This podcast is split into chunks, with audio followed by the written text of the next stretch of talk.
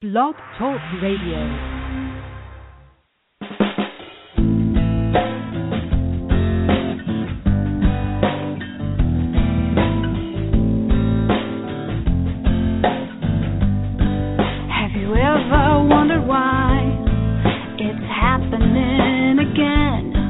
Welcome to Mind Shifters Radio with your co-host, the forgiveness doctor, Doctor Michael Ryce, and his wife, Jeannie. Michael and Jeannie share with you the wisdom of the ancient Aramaic internal process of forgiveness. They offer tools and support five days a week. They will support you in building a solid foundation within yourself to live in pure love. In Aramaic, Rachma. Michael is the author of So Why Is This Happening to Me Again? For more information on Michael and Jeannie, please visit w w w dot why again dot com. And now your co-host, the forgiveness doctor, Dr. Michael and Jeannie Ryce. To the brightness within you and the truth that is rooted within me.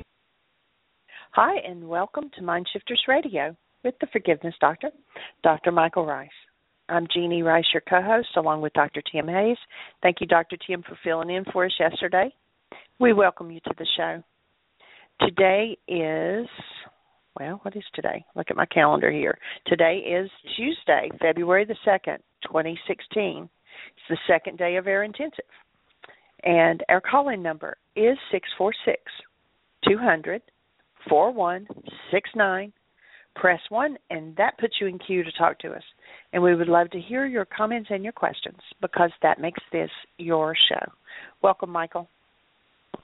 Thank you, dear heart, and welcome, everybody. We're honored that you're with us for another session of Mind Shifters Radio in our project to bring you forward to every mind, heart, and being on the planet, the first century Aramaic understanding of forgiveness. And as Jeannie says, we're in the second day of our intensive, and yet the depth that we're at already, you know, it's like one of the signals we know critical mass is happening because uh, the, the level of processing that's happening. I mean, we just had an hour session last night and a couple hours this morning, and we're already at, I don't know, what, what twenty years ago in an intensive would have taken us eight days to comprehend and move to.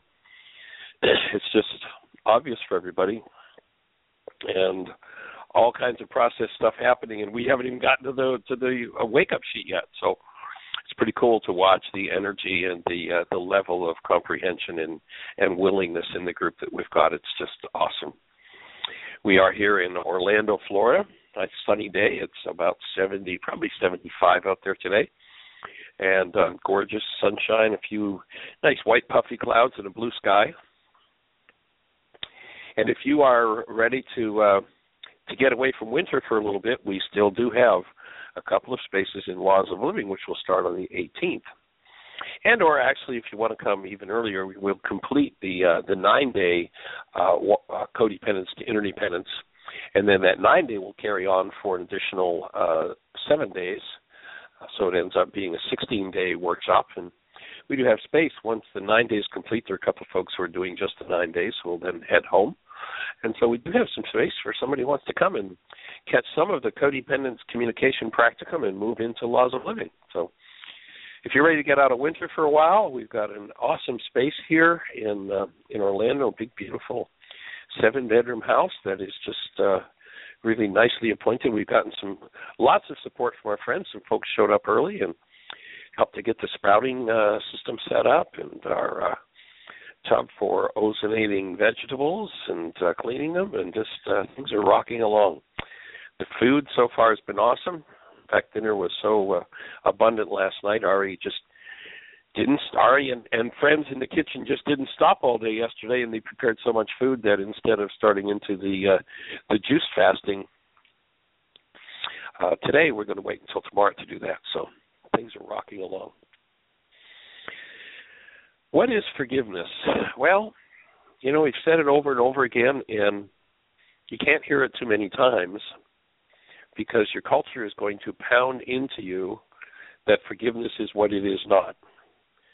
Your culture has taught you that forgiveness is about how if you've got pain happening inside of you, of course it must be somebody else's fault, and all you have to do is be big about it and let them off of the hook for the pain that your physiology is producing, and then things will get better. Which, of course, is a ludicrous solution.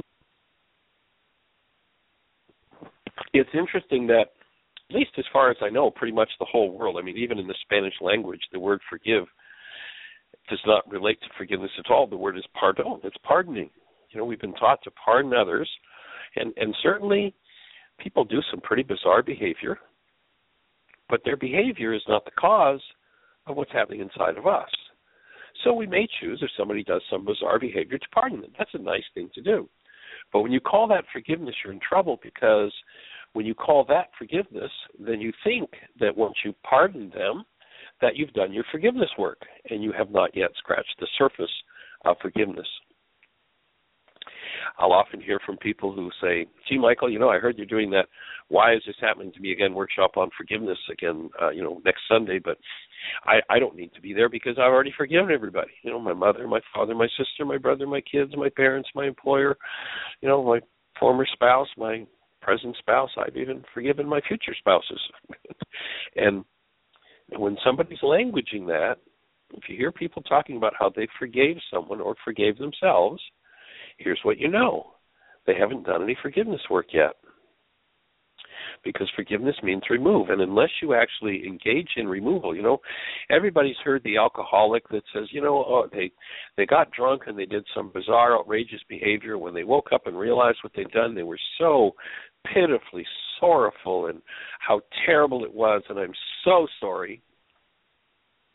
And I'll never do that again. And, and you can see the sincerity in them.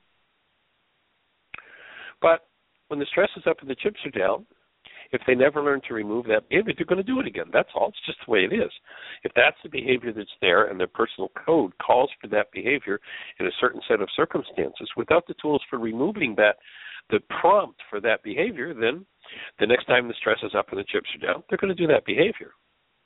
And they'll be sorrowful and proclaim how they'll never do it again. Don't believe a word of it. It's just not true. You can't stop a behavior.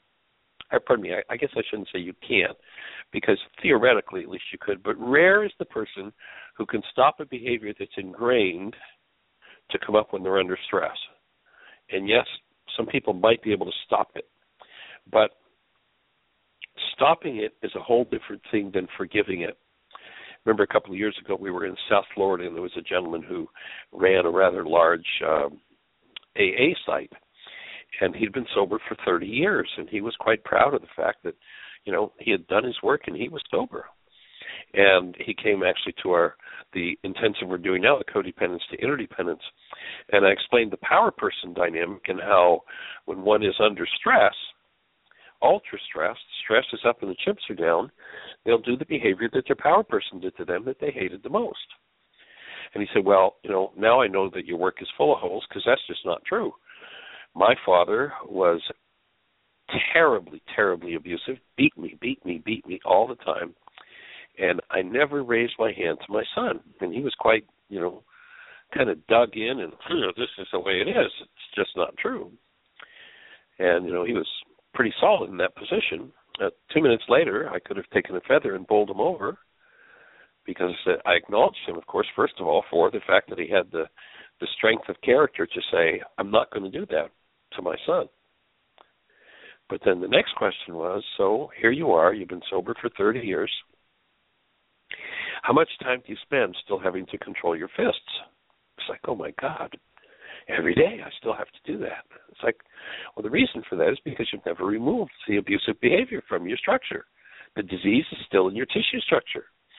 And unless you pick up and do your work, till the day you die, you'll be trying to control your fists. Engage in forgiveness, remove that behavior, and that same stressful situation can happen, and there'll be no call from your mind to do that behavior because you've removed it. So so first century Aramaic forgiveness is about removing what doesn't belong. It's not about letting other people off of the hook for what's there. And so our project is that of supporting you, and of course in supporting you, we get to learn. And the learning of first century Aramaic forgiveness and the carrying forward of it. I know I recognize in my own life that probably I wouldn't have continued to do this work if I had not made a commitment to teach it. and it's the teaching of it that has really served me well to keep engaging it in my life. I can easily see through watching other people who get it, who hear it, who are so excited about it, and they're just rah, rah, yay. But then when a major layer comes up, they're gone.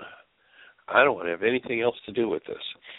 And I was saying to someone in the class this morning that I've seen it take ten years for somebody to come back and go, what was that you said? Tell me about that again.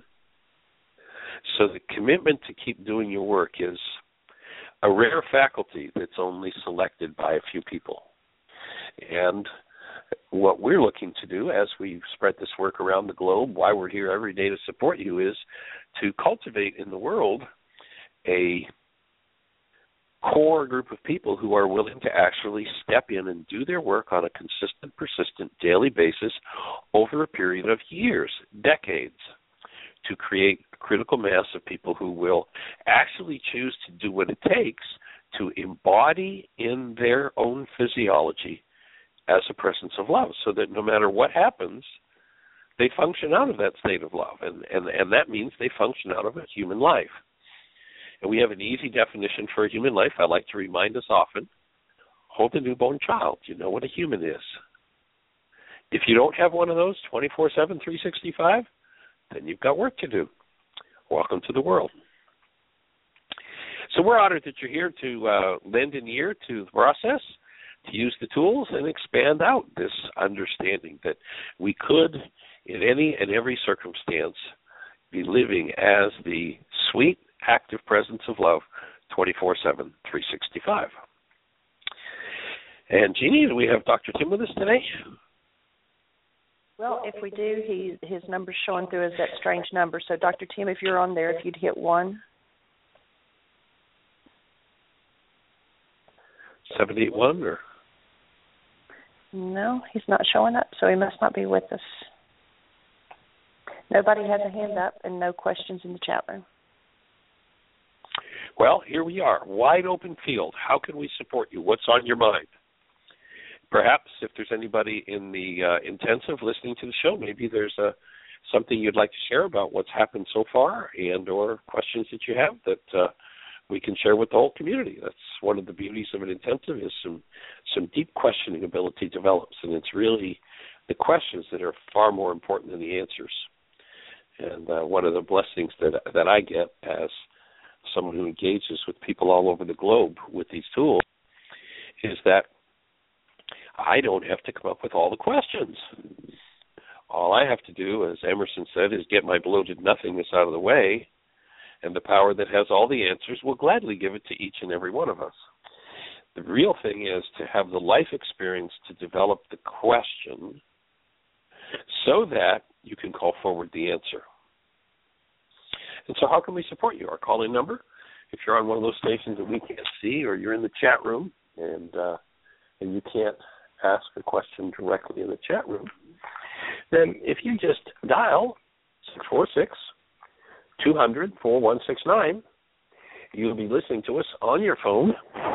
And then if you push one, that will raise a hand in the phone queue. And I think we've got a caller. Jeannie? No, I was just going to say put your microphone up. Oh, okay. I have put my microphone up. So how can we support you? What's on your mind?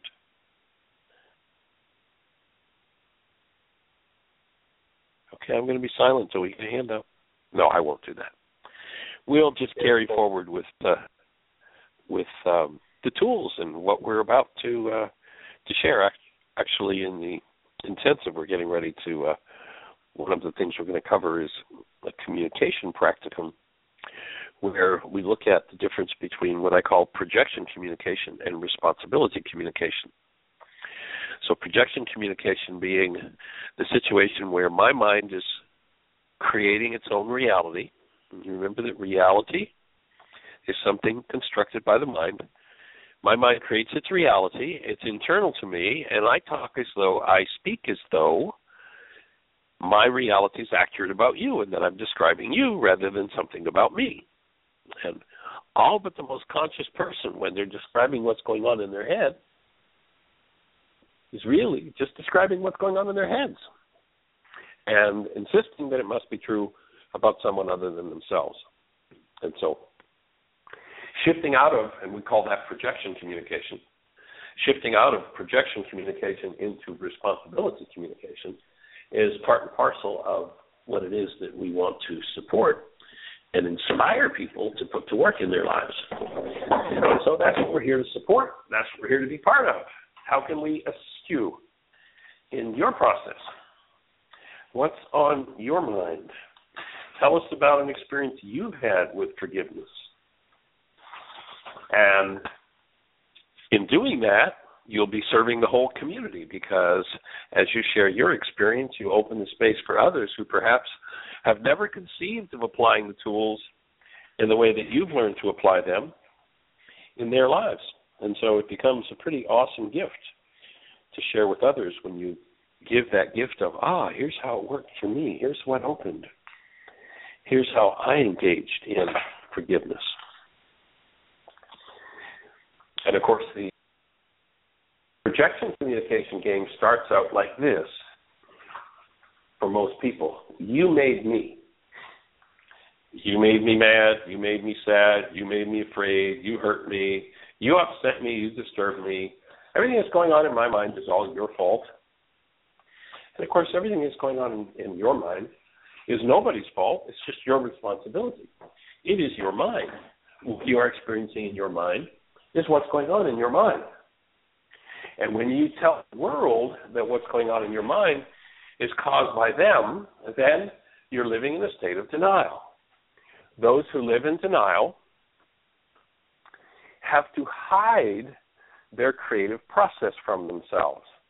And when we hide our creative process, we no longer are in control of our creative process, and we seem to be victims of the world, which leads to projection communication. It's kind of like a vicious cycle.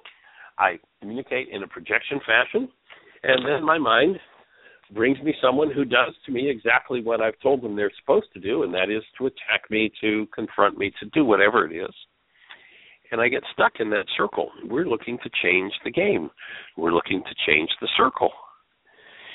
And when I can communicate in a way that reflects that I know that what's going on inside of me is mine, all of a sudden my mind can show me the root of what I perhaps have spent my whole life, and generations before me have spent their whole lives pretending is caused by someone else. And when you start to see differently, the world just makes such an about face, such a shift. It's beyond comprehension of the normal mind. And so we're here to encourage and support. And by the way, if you haven't engaged in the forgiveness process yet, if you haven't taken that first century Aramaic tool and put it to work in your life, then we invite you to go to w w w dot w h y again dot org. And if you scroll down the page a little bit, you'll see a bullseye in the middle of the page. Click that bullseye, it opens a whole series of links. And that those links are just so rich. And there's so much understanding and information about a process that has been disappeared from the planet for two thousand years. And so at first, for most people, it's kind of shocking and overwhelming, so that it's difficult to stay conscious in the presence of it. As you do your work, it becomes easier and easier to stay conscious in the presence of your own unconscious. And as you do the work of forgiveness, what happens is you will access deeper and deeper parts of your own unconscious dynamics, or in the, the, the language of the ancient scriptures, you'll enter into the desert. And as you enter into the desert, you remember that story about the Jews wandering in the desert for forty years. I mean, when you think about that one, how does a bright group of people like this get lost in a thirty-square-mile area for forty years? That's ridiculous. What does that story mean? That story means that the average person stays lost in their generational patterns, their unconscious dynamics, for an average of about forty years before they start to wake up and go, oh, maybe there's something different happening here. And then entering into first century Aramaic forgiveness, I start removing the things from inside of me that caused the pain that goes on inside of me, the pain that I've pretty much always blamed everybody else for. And as I remove that pain, I get free of it. Getting free of it means I don't have to live there anymore. I can change the game.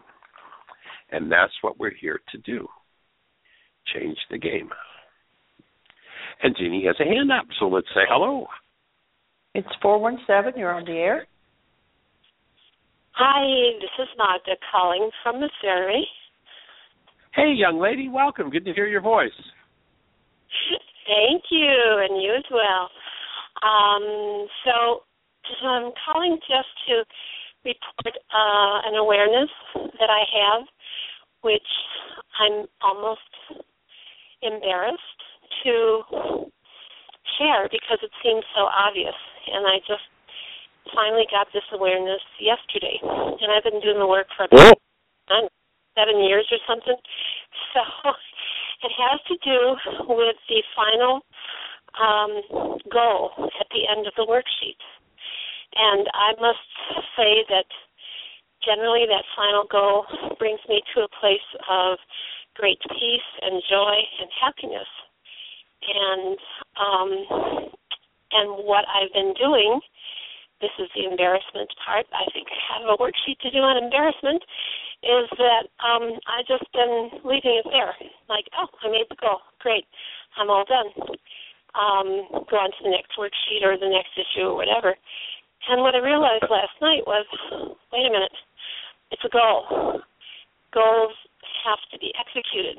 In some cases, if it's a behavioral goal, I need to do something to to actually change the behavior, to do it differently, to step out of denial. And it's like, oh, really? I have to actually remember what my goal is and focus on on actually uh, executing that, activating it in my behaviors. So that's my big aha, and maybe everyone else, you know, got that initially, and and I'm the only one, but maybe I'm not. So I wanted to share it, and that's it. Well, it's interesting that you say that because I, I can't tell you how many times over the years, for instance, we do an intensive, and, you know, we do the personal code evaluation and give people assignments. And then, at the end of the intensive, I mean, I don't know how many times I've had this happen, people will say, oh, you mean I was actually supposed to do those assignments? Yeah, yeah, that's right. The idea. They're the tools. We're, they're the tools we're offering you. Take the tools and use them. Oh, I didn't know that. And, and it doesn't matter how many times it's said. It's, again, it's a matter of building the brain cells. And so, yes, right. when I, when I uh, set a new goal, then I, that goal is easily taken over by old goals that conflict with it, the reason I did the worksheet in the first place. And so getting conscious that this is something I'm going to follow through from through for, through on and actually do is certainly yes. a big piece of the puzzle and, and not necessarily natural.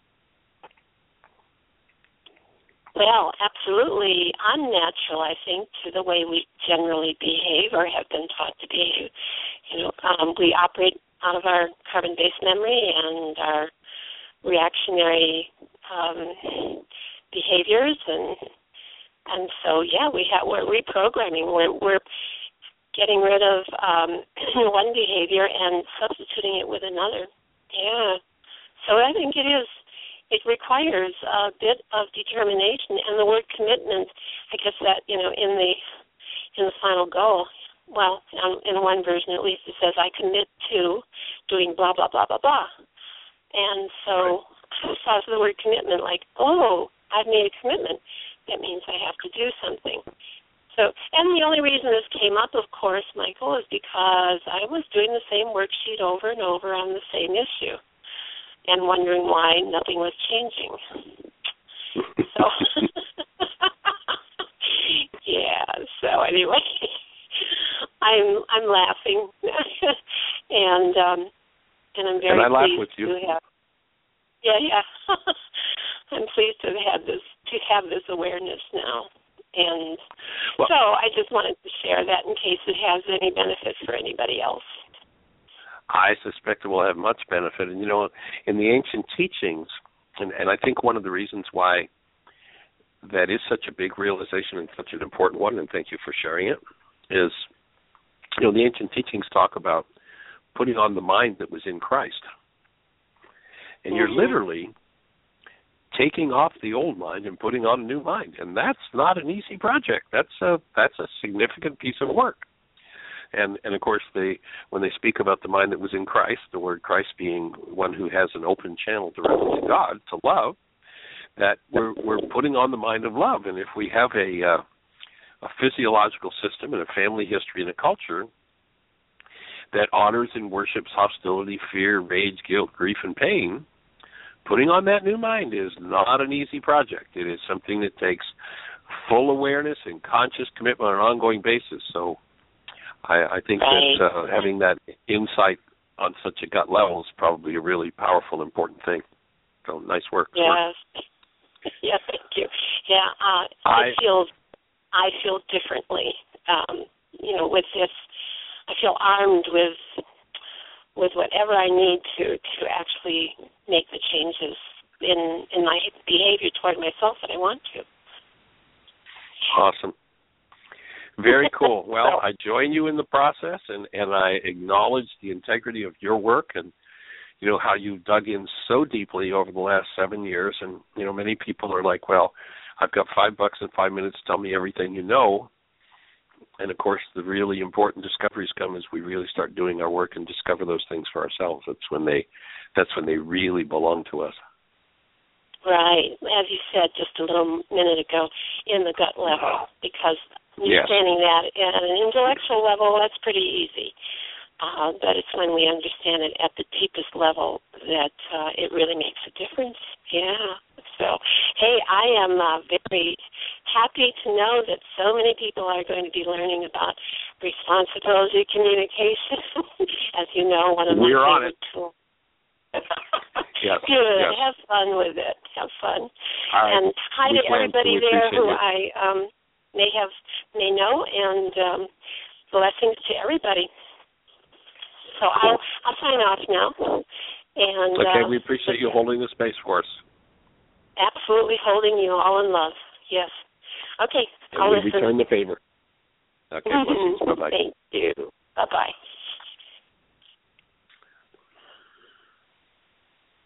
So our calling number is six four six, two hundred, four one six nine. And by the way, if you have a discovery like that that you've made, we'd love to hear it. Reason we'd love to hear it is because somebody out there needs to hear it. Maybe me, maybe Jeannie, maybe Doctor Tim. Maybe Rex, maybe Michelle, and all the regular participants in the show. And, you know, over the years, I've learned so much from the people who dig in and do their work and and and find pieces of it that never occurred to me. And so sharing what uh, your original discoveries are for you, even if you've heard me say it, sharing it is something that makes it available to more people and oftentimes for those who perhaps made the discovery, opens a new level of discovery for those individuals, me, Jeannie, Tim, everybody that's included. So we appreciate all the input that we get from everyone on the planet. And it's uh, it's an awesome gift to be sharing this around the globe. I've been doing some processing with a young man from northern India over Facebook, and it's pretty cool to watch. You know, there's some, he actually lives in Nepal, and uh, there's been some crazy stuff happening there, I guess, politically, and he seems to be, rather than being distraught about it, I guess there are things happening in the community that impact him very directly, and that could easily bring one to the brink of their internal distraught states. And he seems to be just r- rolling with it and handling the energy and moving forward in his life. So pretty cool to do and to be sharing this around the globe. And, in fact, we're having a, a conversation about him translating the book into the Nepalese language, which would be pretty sweet. And every language that the book has been translated in, by the way, is available for free on our website, except the, the Swedish. The uh, the Swedish publisher decided they didn't want to put it online free because they thought it would cost them money. And so that's a, uh, a hardback book that you can buy. We do have them available. And actually we're working on it. I need to get back to work. It's just one more of those plates that needs to spin back in touch with the uh, Swedish publisher, because I think our publishing contract's expired, and we've been talking with them about getting the material back and uh, moving forward, taking this work to every mind, heart, and being on the planet. So if you have a question for us, a thought, anything happening in the chat room, Jeannie, that I should be aware of? Or...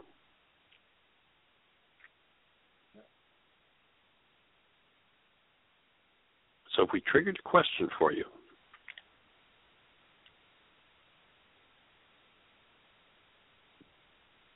we've got a hand up. Let's go for it. Hey, it's area code nine oh one. You're on the air. There. This, this is Brenda. Probably Brenda. Yeah, it is Brenda. And hey there, I young lady. It. How are you doing? Well, a very interesting insight this morning when I was doing some worksheets. Uh, yesterday, it um, I found that I had a whole afternoon free. And you had your your voice is really hard to hear. I don't know if you're up close to your microphone, but usually it works better if you stay close to your microphone. Can you hear it now? There you go. You just cleared up. Okay. All right. So I had a free afternoon and fusion because even though I there were probably a hundred things I could do, I could not figure out which to start with. And it was just a weird feeling for me, very frustrating. But then I, my friend called and asked if I wanted my time, some time with my grandchild because they set it out for a couple of weeks. So I was over and did that. Anyway, this morning when I woke up, my brain was blank, completely blank. There was not, I couldn't find a thought in it anywhere.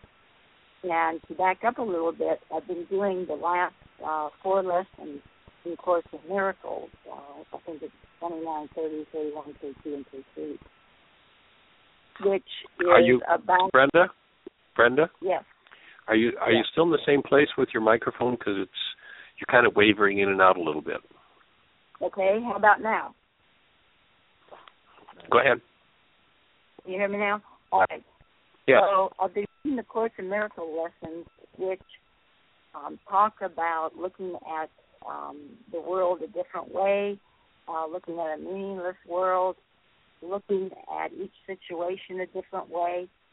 So when I woke up this morning, my brain was just blank, couldn't think of anything. And I thought, well, this is interesting. And there, the confusion wasn't really there like it was yesterday, but there was just blank. So I thought, all right, let me do a worksheet on blank. And so I pulled out the quick, the fast worksheet and did a, the worksheet on the concern about my brain just being blank. And I can't, I don't have the worksheet with me, so I have no, I, I do not recall what my goal was on it.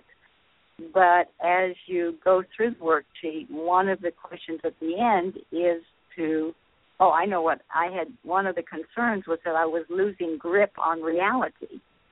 And I've heard that term throughout my life, I think. Uh, are you losing your grip on reality?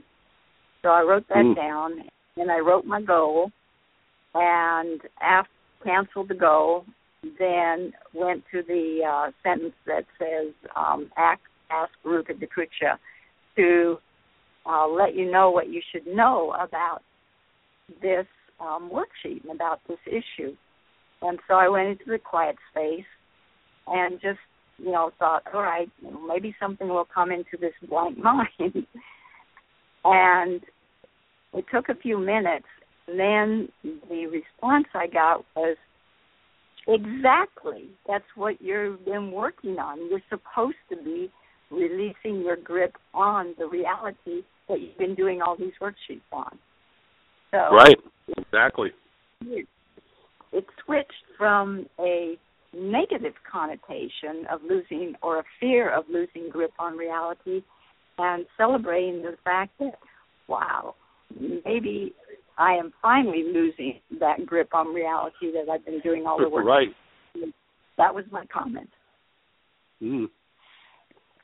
Powerful. And, you know, just as a foundation for people who may not be familiar with the work and the idea that what the world has taught us, the pictures in our head are actually just us looking out through a set of windows on what's happening in the world, is completely, absolutely, and totally false.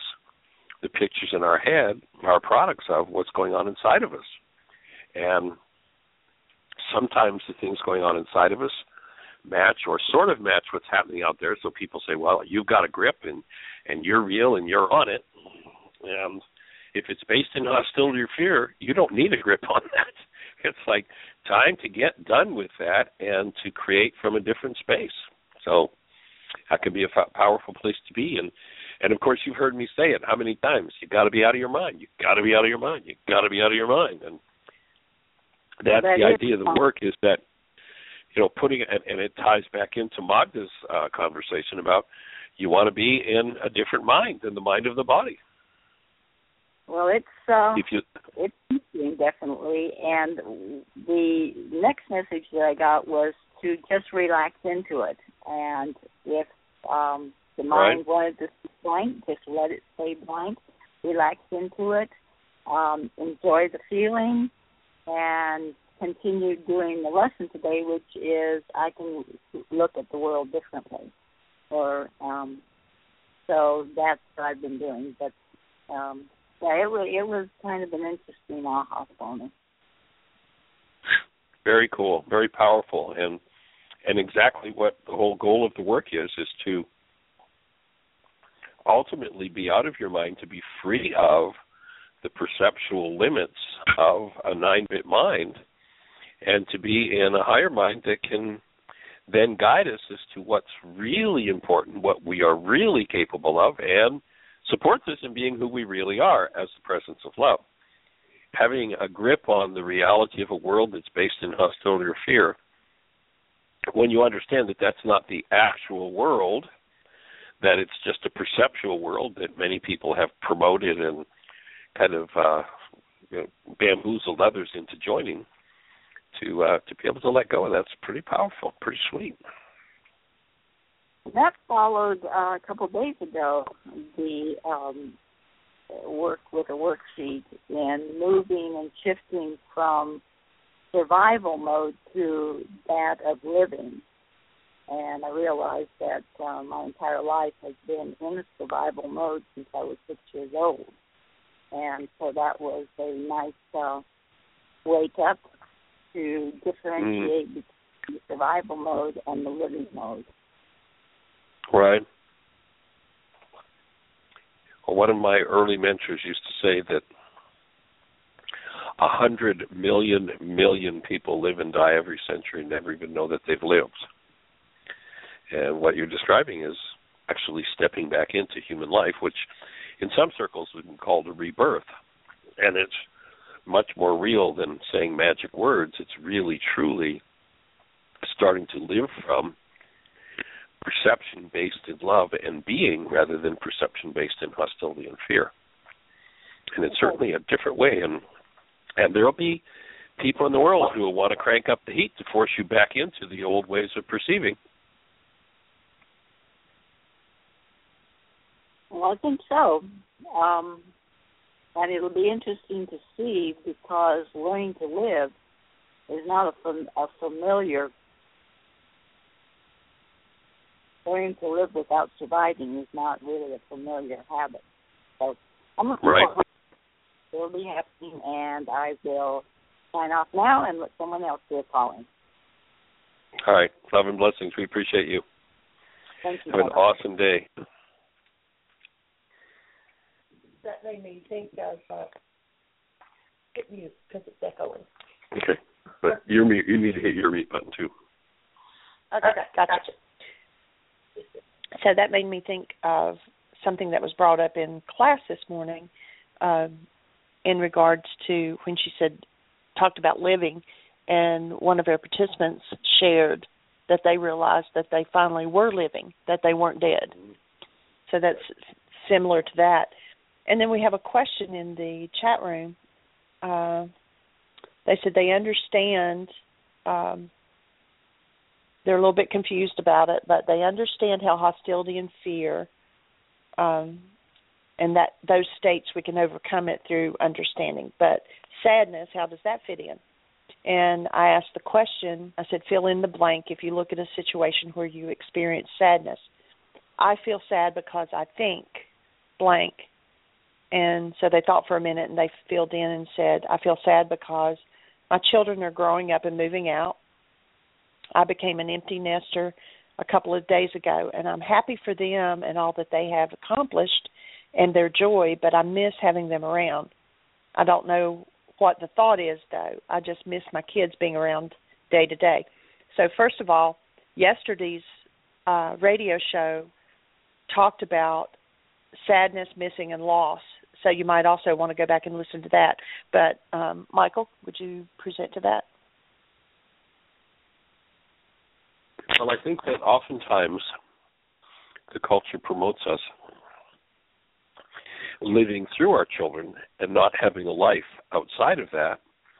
So when the children move on, and, and, and so often parents try to keep a grip on their kids and control of their kids rather than creating a launching pad for them to to go into the world and to uh, to make their own way and create their own lives, because they've been living vicariously, which means they haven't really been living. It's right back to the you know the comment earlier about, gee, I'm really alive. And so my input to you would be that the worksheets I'd be working on is my sadness, my grief, and my loss. And as I forgive that, what will tend to come in to replace it would be your own awesome active state of being love. You know, we, we sometimes are taught to give up love to care for someone, as though caring for someone is love. Caring for someone is a loving thing to do, but it's not love.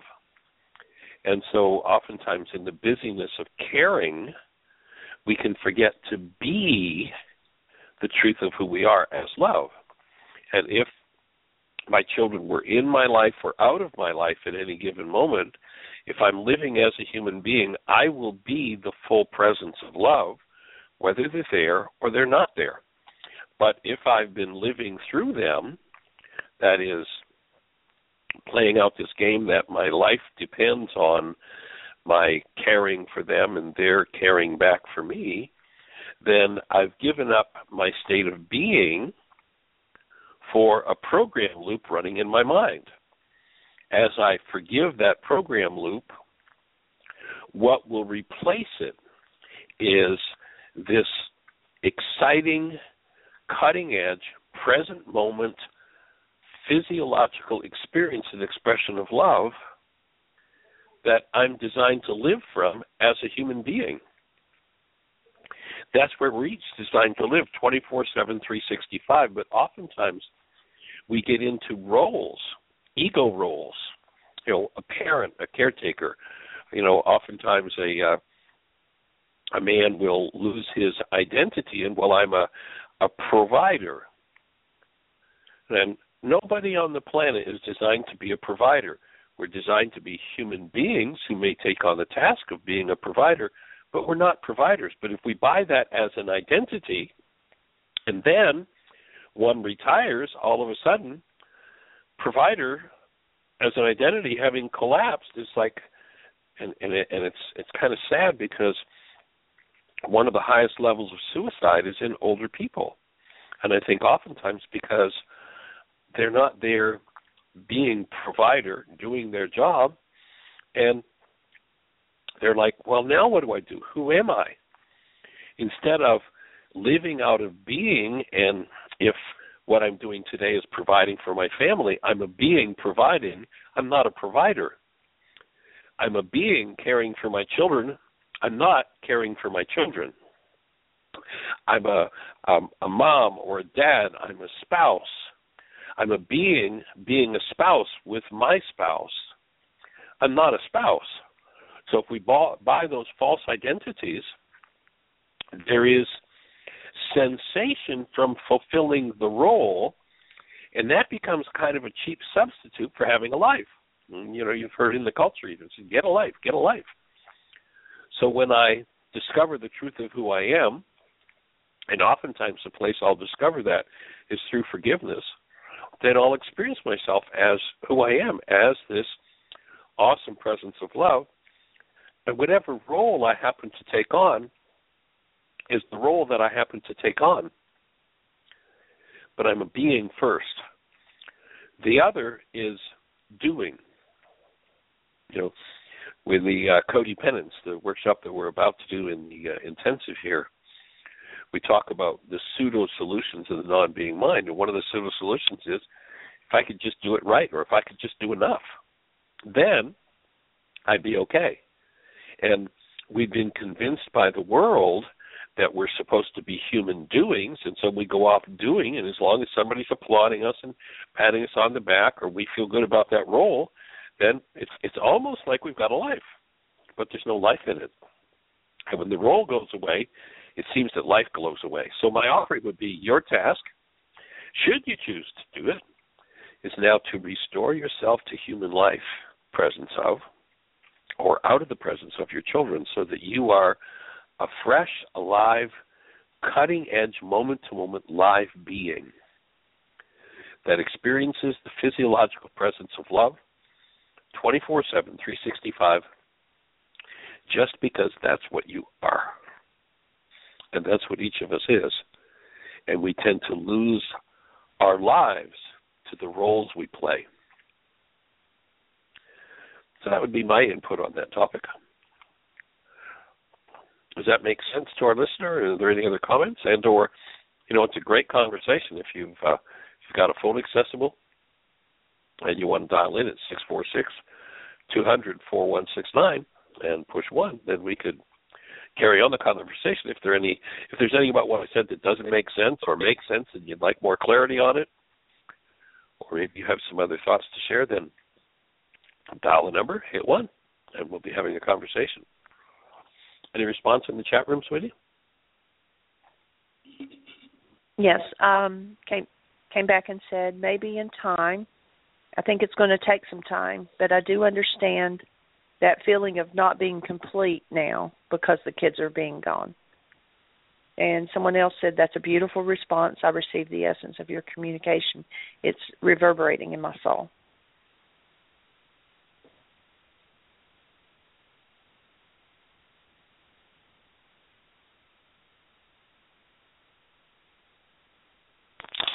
Fabulous, and we're here for a wake-up call. In every situation where we've been trained by the world, trained by our family systems to give up our human lives, to give up living as that sweet presence of love, and to consciously, purposely bring our being, bring the truth of who we are to every moment.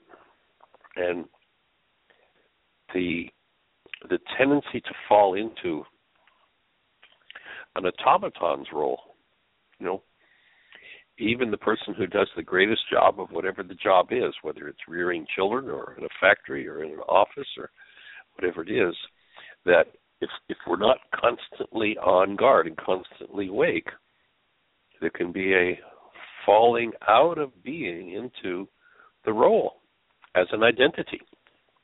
And that non-being role, I, I love the word ego. If you make an acronym out of it, it's E G O, is edging God or love out. And that's what that non-being mind does, is it edges out, removes us from the true presence of functioning as real, honest-to-God human beings. And, and again, hold a newborn child if you forget what that human beingness is. It is that sweet, awesome presence of love that is just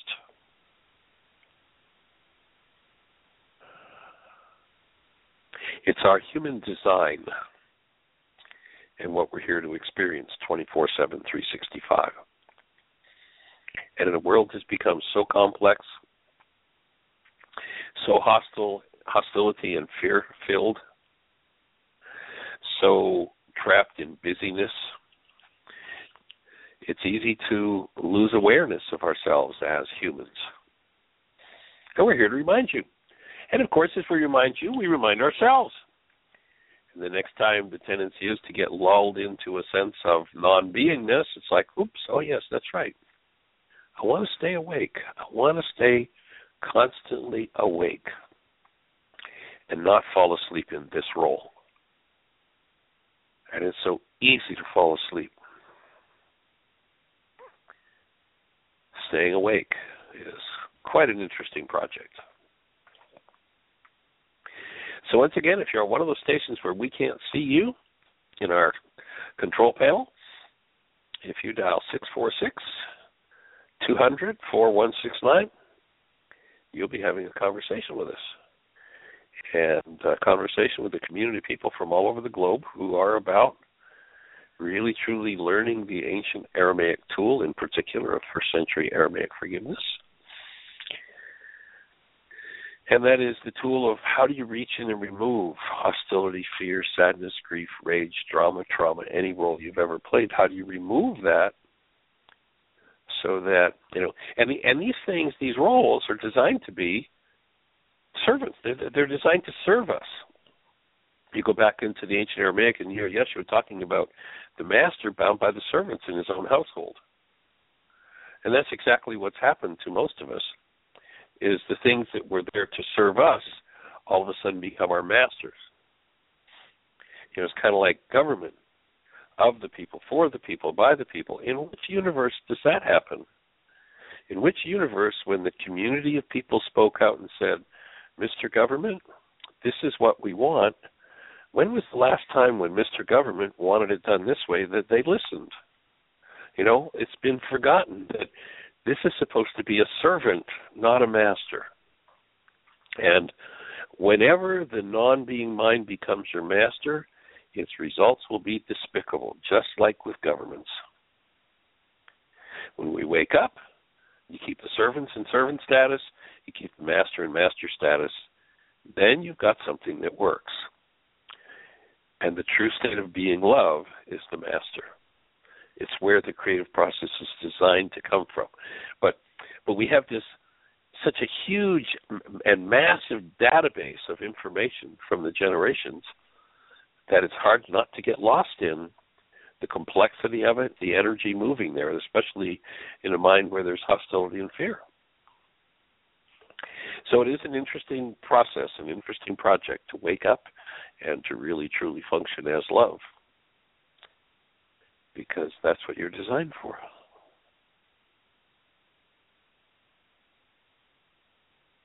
six four six, two hundred, four one six nine. I'm not sure exactly where our time is. What have we got happening here?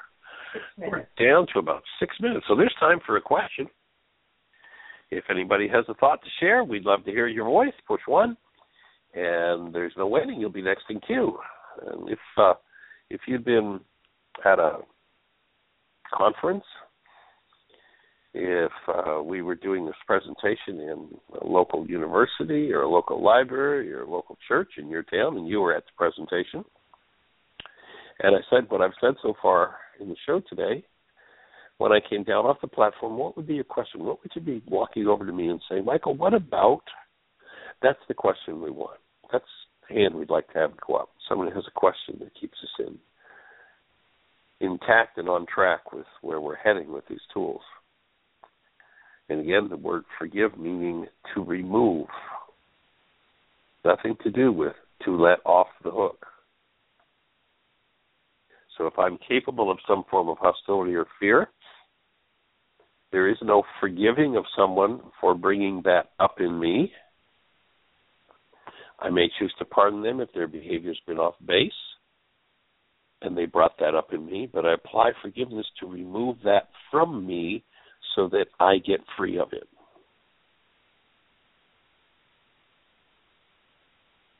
And so if we can be of support and you push one, you'll be next in the phone queue. No waiting. We're on rock and roll. six four six, two hundred, four one six nine is our call-in number. How can we support you? Um, I'll, we don't have a caller, but uh, oh, he was on the phone. So, but I've been commenting back to uh, the person who uh, was feeling sadness about their kids moving away, and I said, you know, we we may give up that role of who we've identified with, but we'll always be the mom, and so that part doesn't change. And you know, I understand that um, feeling of, of being at a distance. And I actually, you know, told her I do a lot of wake-up sheets about being on the road and not being able to see him but two or three times a year. But, you know, we're always the mom. We're always, I think, being that space ties us even closer to our kids. And, you know, Ryan and I have such an awesome relationship anyway. Um, so I think the, the isolation and sadness and all that, I mean, it's just on ourselves. We do it to ourselves. And um, we create our own cage that we put ourselves in. And so I hold the space for you, Tiger, to let that go. And um, please come back on the show more often and let's talk. And even if it's just in the chat room, we're here to support you in that.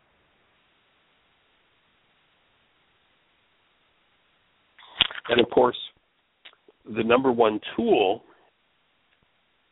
if I've lost my identity in a role that I play, is the tool of forgiveness, that reality management or wake-up sheet, which, if you haven't accessed it before, go to the website, why again dot org, and really seriously take this piece of paper and start to use it. If you scroll down the page to the red and white bullseye and click on it, it'll open a whole series of links, and that series of links will walk you through exactly how to engage in the forgiveness process.